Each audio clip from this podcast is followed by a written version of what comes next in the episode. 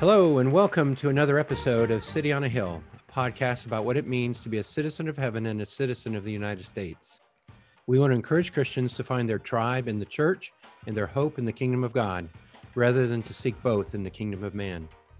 So, with that, let's get to it today.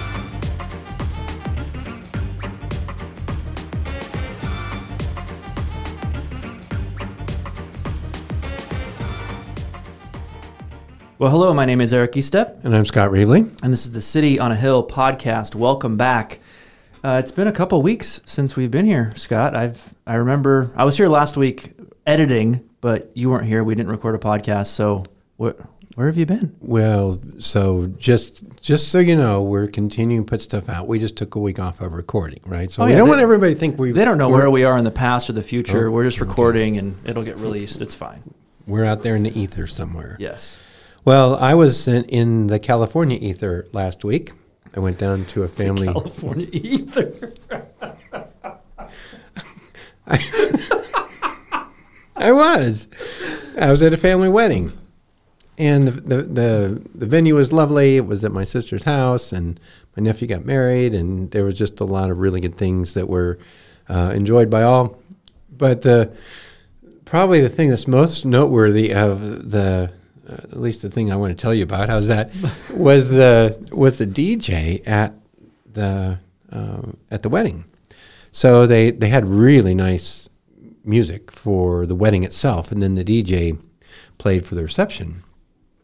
And um, you know, it was it was a really interesting thing. I mean, the guy first first of all, very first thing he makes this joke. He says, "I know, I know, all the Californians are moving to Texas, but but that's not me. I was a Texan and I moved to California." And he paused, and nobody laughed, and it was real awkward. And I'd push the crickets button, but I don't know which button it is. yeah, there it was crickets, and it was weird. And then, and then he started to play music. Well, the music was this combination of pan flute music and Star Wars, and show tunes, and in, you know nothing that you would recognize, just kind of all over the place. And and then it came time for things to begin to happen, right? So he's playing pan flute mu- music, and then the the bride and the groom were going to make their entrance, and so he said, "Looks like the bride and groom are coming around the corner." And then he hit this button. The bride and groom are coming around the corner, and you know everyone's supposed to clap. And then a few minutes later, he said, "Okay, it's it's time for the first dance." And then he hit that same button again. The bride and groom will enjoy their first dance and he had recorded thing for like every single thing that happened. Was it was it his voice recorded? No, no, it was just some you know super super commentator voice. It was amazing, but but it you know he said we're going to have dinner. Push the button. it's time for dinner. I mean, it craziest thing. And so the whole night long, and finally, somebody at one table said, when it comes time to announce, you know, our table can go to dinner, can I just, can he do it? he actually has to take the microphone from the guy so that somebody at the table could announce it. So, anyway, it was just a funny, that was just a funny piece in the whole weekend. But anyway, I, I hope that our podcast is, isn't like that, where somebody's like hoping to steal the microphone, like, can we do this instead? This is like, "Ugh," awful. So, anyway, that was, uh, that was part of my weekend. Oh, how, how so you're back. How's the week? Um, well, the week wasn't so good. I came back and on the way home, just mysteriously, my knee that I had replaced here not long ago kind of blew up. I mean, I got about twice its size and it couldn't bend, and it was weird. So I've um, I walked a little bit today, and I'm not hobbling so bad, but it was just a strange. It was a strange week for me, Eric. But thank This you is- for asking. I'm here. You I'm never here have strange weeks, I'm sure, because you're a politician. That I don't know what that means, but yeah, all, all my weeks are strange. That's what that means. I know. That's exactly what that means. So you uh, you got back. You were in a you were in like a city meeting, right? I got, uh, yeah, well, I was back on Tuesday and Wednesday. I went to a faith leaders meeting here in, as part of our city, and uh, it is it is the kind of thing. And I'm just going to fess up because I've skipped a few of these things in my day too. um, you know, the faith leaders meeting, and there were two of us there in for the whole city. And there were some people from schools and PTAs and the you know the city itself and a couple of police officers and things, but there were a couple. There were 2 faith leaders at the faith leader meeting. So anyway, it was just a little bit. Um, that's just how it is, I guess. And um, they they had some uh, a report. Basically, somebody gave a report from the county on where you can get county money for this and that problem. And then the other person they had uh, come was uh, somebody who had been who was part of the sustainability uh, task force or um, for the city. And you know, I when I hear sustainability, I think recycling and you know um, clean energy and those sorts of things. And and that was part of their thing. So I even had to ask, like, why are you talking to us about this other thing? Because the other thing he was talking about was what he called resilience. And the whole point of his talk to us on resilience was in order, especially like in a natural disaster or the ice storm like we had a little while ago, for the neighborhood to be in the city itself to be resilient, you need these pockets of people who know one another and these, um, you know, either neighborhoods or some coordinator, some way that people can communicate with other people that they already know. So you're building these bridges and you're building these relationships before you need them Sure. in case of emergency. And that was his whole, you know, spiel that we need to be doing this throughout the city.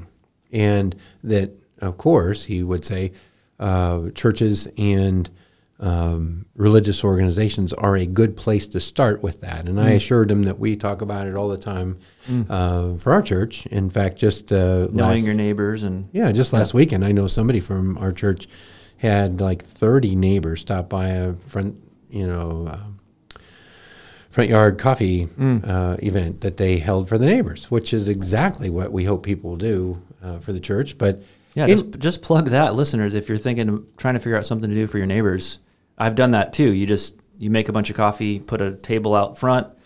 I, we put a sign in the yard the day before, or a couple days before. Coffee's going to be here at 9 a.m.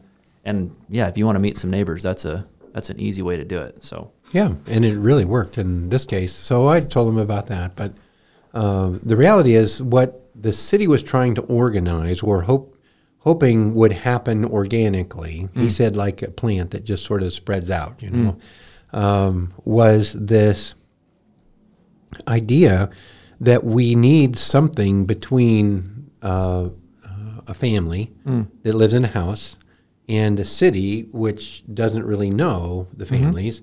We need some something in the middle, like a neighborhood, um, you know, a small neighborhood association or a neighborhood friendship or barbecue or whatever. So you know how to help people and you have relationships before you need them in case of emergency. It's kind of hard to sell an emergency as a reason to do that, but the reality is he was tapping into something that has been um, historically in America just a really important piece of American life, and that is the intermediate. You might say the intermediate institution, or the intermediate structure that various things in our culture provide. One, and from a government interest, the interest is for emergencies. Uh, from the individual or the family interest, there's many other interests beyond the emergency. But I, I'm remembering back uh, when we had that big freeze. Um, I don't remember what we call that thing. The ice storm. The ice storm. It was miserable, Yeah, It was miserable. Um, and I met some neighbors really quickly and got to be connected with them, and, and we helped each other because you, you can't you can't You go needed help. yeah, you needed help, and you couldn't go. Oh, what's the what's the Westland uh, Twitter's telling us to do? Like there, there is no. That's Elec- all gone. There's no electricity. There's no electricity. You can't do anything. Who who am I going to help? Who is going to help me take the the branches off of the street so we can actually drive through? It was all the neighbors, and we Mm-hmm. we became close quickly. So that that's the that's what where the interest would be at a governmental level is the emergency. But there's you're, we're going to talk about that. Well- there's, well, there's a bunch of other benefits for that. Yeah, and the government's interest uh, as well is that the the more you, the more people you know, and the more people who know you, the safer your neighborhood will be, and the less uh, there will be crime, and the more you will perceive that this is a a good place to live and that that kind of a thing. So the city has multiple interests in it, of course, but uh, the reality is that is been has been a historical uh, value in American life from the beginning. Uh, visitors uh, would comment on that, uh, you know, early, early on in uh, in the colonies, and then again uh, once the the states declared their independence. And so these intermediate structures are part of what builds, you know, what we have come to know as American uh, society. And the the I suppose the name for that is social capital. You, there needs to be some some way to build social capital, and I I think that that's what you know that's going to be the topic of this episode because social capital is the is not a you know it's not uh, individual thing and it's not a government thing and it really isn't necessarily a Christian thing, but it is necessary for the proper functioning of uh, democracy and uh, you know the the kind of society that we want to have. And so the well, it's, and it's a human thing. It's not necessarily a Christian thing, but it's a human thing. That's probably a great way to say it. Yes. And so one of the one of the classic pieces, uh, uh, classic books that's been written on this, uh, and it's been almost uh, 20 years now. I think it's called "Bowling Alone" by um, Robert Putnam, and it was about um, the demise of these organizations that create social capital, like bowling leagues. He said that used to be that people would be in bowling leagues all the time, and now they go bowl alone, and that's what he was lamenting. And uh, you know, you think about all of these things. So that that probably might be helpful to talk about. We we mentioned neighbors who know each other in case of an ice storm, or bowling leagues, but. Uh, the farmers market is one of those things where you just go out and you see people and you get to know who's in your city. Um, you know, there are, um, I mean, I think the little libraries that pop up are popping up now on different corners. oh, sure.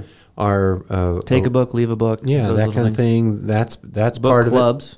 What's that? Book clubs. Book clubs. Uh, yeah, Eric wanted to advocate for book clubs in I love book this episode. Um, yeah, book clubs. There are all kinds of um, things that can be created. Um, you know, softball teams or s- volunteering for Mm-hmm. you know coaching little league or um, Or the PTA or Rotary Club. Rotary Lions. Yeah, all those sorts of things, and there's they're just everywhere. In the uh, Putnam's book essentially was lamenting the fact that those are not now uh, what they used to be. In other words, they're not as popular, and there aren't as many of them. And people, and he did this by asking the question, you know, various questions like, um, how how many, trying to quantify how many neighbors do you know, or how many times did you go to church in the last year? How many times did you go to a community um, or a like a state or city function last year? How many times did you do? And and basically tried to quantify all of those things, and then said "Well, the number of those things way down from what it used to be, and uh, so the the fabric it just uh, kind of addresses the you might say the fabric of American life. Um, there's been a lot of I mean there has been a lot of work on this, um, and I will I, th- I think I I just want to say that even at Bucknell University. They they talked about the collapse. There's a there's a professional paper there done by a couple of faculty members. The collapse of intermediate structures is the name of it, and they're um, they were saying that uh, he, you know, they asked the question. This is the, the start of the article. It says, "How can we explain the rise of President Trump and the attraction of his campaign behavior before and since he took office?" We argue here that the collapse of intermediate structures has been a key factor. That the associations and groups which are building blocks of pluralistic politics have been eroded to such an extent that personality politics have been able to take over the political stage. And I, th- I thought that was worth m- mentioning, whether you are a Trump fan or not, because the difference between pluralistic politics and personality politics are, it, I think that's worth noting, because you don't have this mingling now with people who might not agree with you or who mm-hmm. might look differently than you do. You don't have that anymore or as much. And so that weakens those ties, and you're looking for something else, and mm. personality ends up um, winning the day. I think another piece there, which this kind of touches on, um, this is a Yuval Levin point, but he talks about institutions and institutions being a forming mechanism for people. So uh, I, I go to a school, I, I, I went to Corban College. Corban College is a forming institution that is supposed to um, form me into something more mature. Or my life group at church is a forming institution that should point me in a particular direction. Um, that's that's the proper use of institutions. And uh, Levin's point now is that we instead of kind of submitting to institutions, we use them as platforms rather than forming devices. Um, not devices, but uh, Yeah. means. And that's another thing that's going on. If I can if I can take this institution and use it for my ends, um, I one I break an institution because it's not being used for its proper purpose, but I'm using it for my personality. I'm using it as a platform um, to get what I want A rather means- than give myself to it. It's so a means of something else rather than the end. It, rather than having it be uh, having it shape you. Yeah. Right. Um, Well, I, I think that's helpful to think about because whatever institutions you belong to, intermediating institutions, whether it's the book club or whether it's the life group or um, the PTA or the Lions or whatever, uh, sometimes there's work involved there. Like I'm gonna I'm gonna uh, commit to this. I'm gonna su- submit to this in some cases, and um, it may change me. It may change the way I think. It may change the way I engage the world. But there's work involved, and that I've begun to think about it more that way. Like, what if I engage this piece? What will it do to me? How how will it change me? Um, rather than just a what'll what'll I get out of it? How can I use this for my own ends? well, it might make you tired. It might make you bitter. It might make you whatever. But the thing is, it's going to keep you out of your own head. As a, you know, Yeah. if you're going to sit on your couch and watch Netflix all day, Right. you know, you're going to be a different kind of person in a year than you are if you're just throw in and engage with your book club or with other Right. people in those other um, kinds of ways. So you're you're right. I'm glad you mentioned the idea of uh, formation. What's what's that quote? You uh, the person you will be a year from now. The only difference between the person you are today and a year from now are the people you meet and the books you read. So if you don't, if you just sit and watch Netflix, you're probably not going to be a different person in a year. Well, you might be, but it might, might not be- be in the direction might you not be want the direction to you want to go. Yeah. Um, this social capital, there are several definitions, but the I, I think the it's it's helpful to think of it in terms uh, that that Putnam uses, and he he borrows this from a couple other uh, researchers. But he talks about there being two different kinds of social capital. Uh, the first is bonding social capital, which is the value that, assign, that is assigned to social networks between homogeneous groups of people. So these are people like me, like an extended family, or you know, could be like some churches anyway that are not very heterogeneous, but uh, could be even. Um, I suppose you you could have some kind of a union or something where people are like you. And then there's bridging social capital, which are the value assigned to social networks between socially heterogeneous groups. So there are people who are not like you. And we need both of those kinds of social capital so that we're strengthening bonds like in my neighborhood with people in case I need help. I want the people who are so like me that they live across the street to be able to come over and help. And that's we need bonding social capital like that so that before we need the the help, we build the relationship. And then we need bridging social capital so that I can understand those rowdy teenagers or whatever, you know, other people who aren't like me. Sure. So I can figure them out and not be so hostile toward people who are not like me. And so he, he mentions those two kinds of social capital that I think are worth uh, worth highlighting because uh, what we're what we're trying to get at is the fact that if you're going to really have a um, you- you're really going to help the church uh, live into uh, and and reach the world, you're going to have to work at building social capital with some people that are outside of your mm. normal interactions. Mm-hmm. And some of those relationships will be with people like you or who live near you.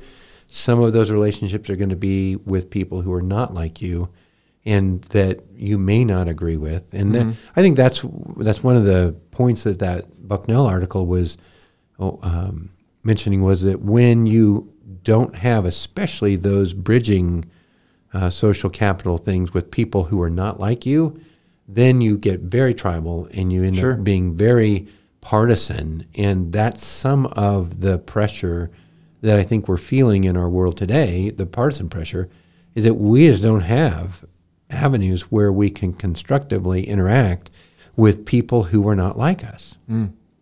Well, and it makes sense that that would be a polarizing uh, Yes, thing because if, if I'm only talking to people exactly like me in those homogeneous groups, um, it just becomes more difficult to even hear what other people are saying. And I just think about that at a one of our goals in life groups is to have it be uh, pretty widespread uh, demographics. So uh, I don't we don't split those up by age or anything like that. It's no you you just join whatever group happens to be closest to you or whatever group that day works, and that's been helpful because um, I think right now our group has uh, less than a year old and then over over 70 and every, everything in between.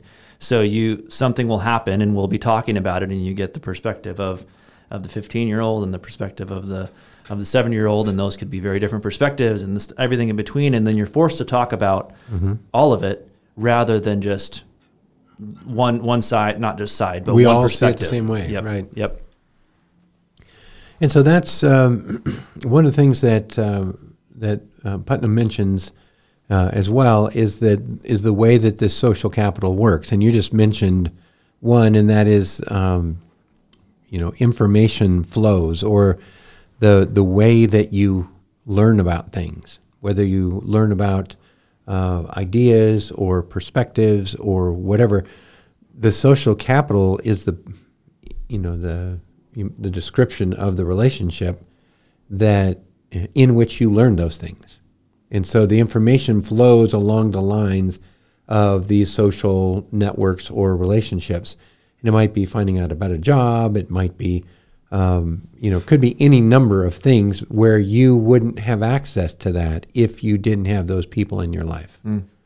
And so that's one of the one of his um, the, the ways that he recommends uh, or the thing the reasons he recommends building social capital is because you get uh, information flow that you don't get if you just have an your own echo chamber online maybe.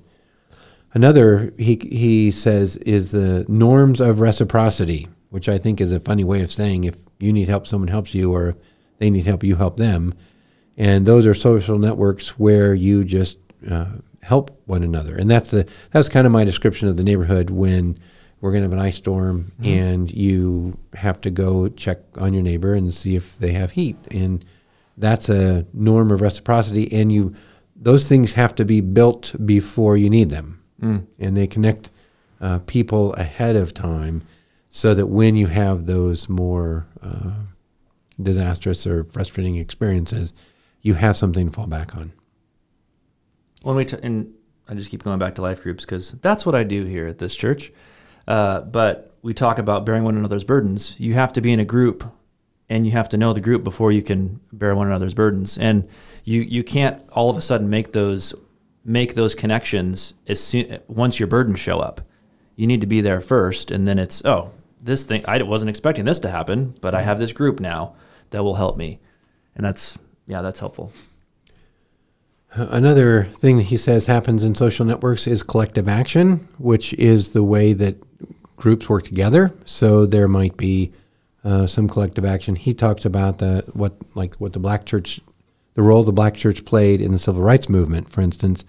They that social network uh, of the church was part of a larger movement, and so it might be that it might be the fact that you know the people that you know in your neighborhood or in your um, book club or whatever all want to take action on uh, tolling or something uh, on the interstate nearby. My my kind of my pet political issue here. Just just jumped out there. It just it might be that. Might be tolling. Um, but if if I'm the only one concerned about that, or I don't know the other people who are concerned about that, Mm. it, nothing's going to get done, is it? Right. And so that's one of the things that happens when you build these other auxiliary relationships, is that you then are able to do some kind of collective action together. And uh, then he just says, when you have these relationships, you have broader identities and solidarity that translate from an I mentality to a we mentality so that it's not just my thing, it's our thing, mm-hmm. and it's our neighborhood, it's our city, it's our issue. And the the, lo- the more you have that, the the healthier. I, I, I think, and you would- as a as a life group person, you would probably say this is true, but the healthier you would be. But I I think I, you'd also say that the healthier the city will be, or the healthier the mm-hmm. The country will be if we have more of these kinds of relationships. So Mm-hmm. anyway, that's uh, that's a little bit on social capital, and and you know part of I, I think part of the reason that I thought it was worth talking about is that um, well you're running for office, and there's only so much you can do when you're holed up with other legislators. Mm. You can't really solve most of these kinds of real human problems. And the government's not going to be the answer for most of those. Right. And so somewhere there has to be support for these intermediate, intermediate uh, relationships and institutions and structures. And, and really, the church is one of those. Mhm. And so, I mean, part of, part of Putnam's uh, lament is that the people's relationship with their churches has weakened. Mm. And when when those communities weaken and there becomes fewer people part of it, then you end up with um, less of the social capital Mhm. of this fabric that holds a community together, and you end up with more partisanship and more anger and more frustration. And that's just, uh, I think it's really important for us to acknowledge the importance of this intermediate uh, space Mm-hmm. so that when we're saying, you know, let's help the, the church be discipled in following Jesus in the world, eh, or so they understand their role in the political environment. I mean, the role of the church in the political environment is partly to be one of these chief uh, intermediate Sure. organizations. And so we do have a role to play that's not just, you know, religious in nature, it's Right. social in nature and it's uh, relational in nature and it's, um, you know, it is loving your neighbor like uh, Jesus says, but it's also really pretty essential for the fabric of uh, our cities and Mm-hmm. countries. So, Yeah, because all if, if we're just talking about problems, all problems are not limited to the individual sphere or the family sphere and the governmental sphere. Um, there are so many things in the in the intermediate space there, the middle space, uh, where those those problems find solutions. And if you take too big a tool and try to solve a small problem, you break things. And if you take too small a tool and try to solve things, you're going to get really, really frustrated it fixed. Yeah. uh, and we need all of these all these pieces. So we, we've just spent a lot of time describing social capital.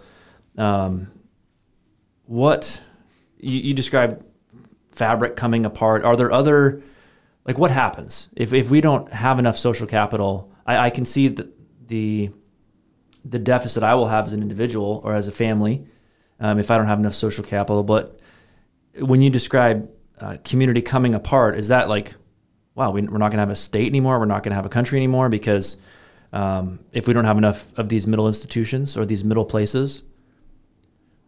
Well, that I mean, I think that's a fair question, and uh, I mean, clearly, by definition, we'd probably still have those things. Mm-hmm.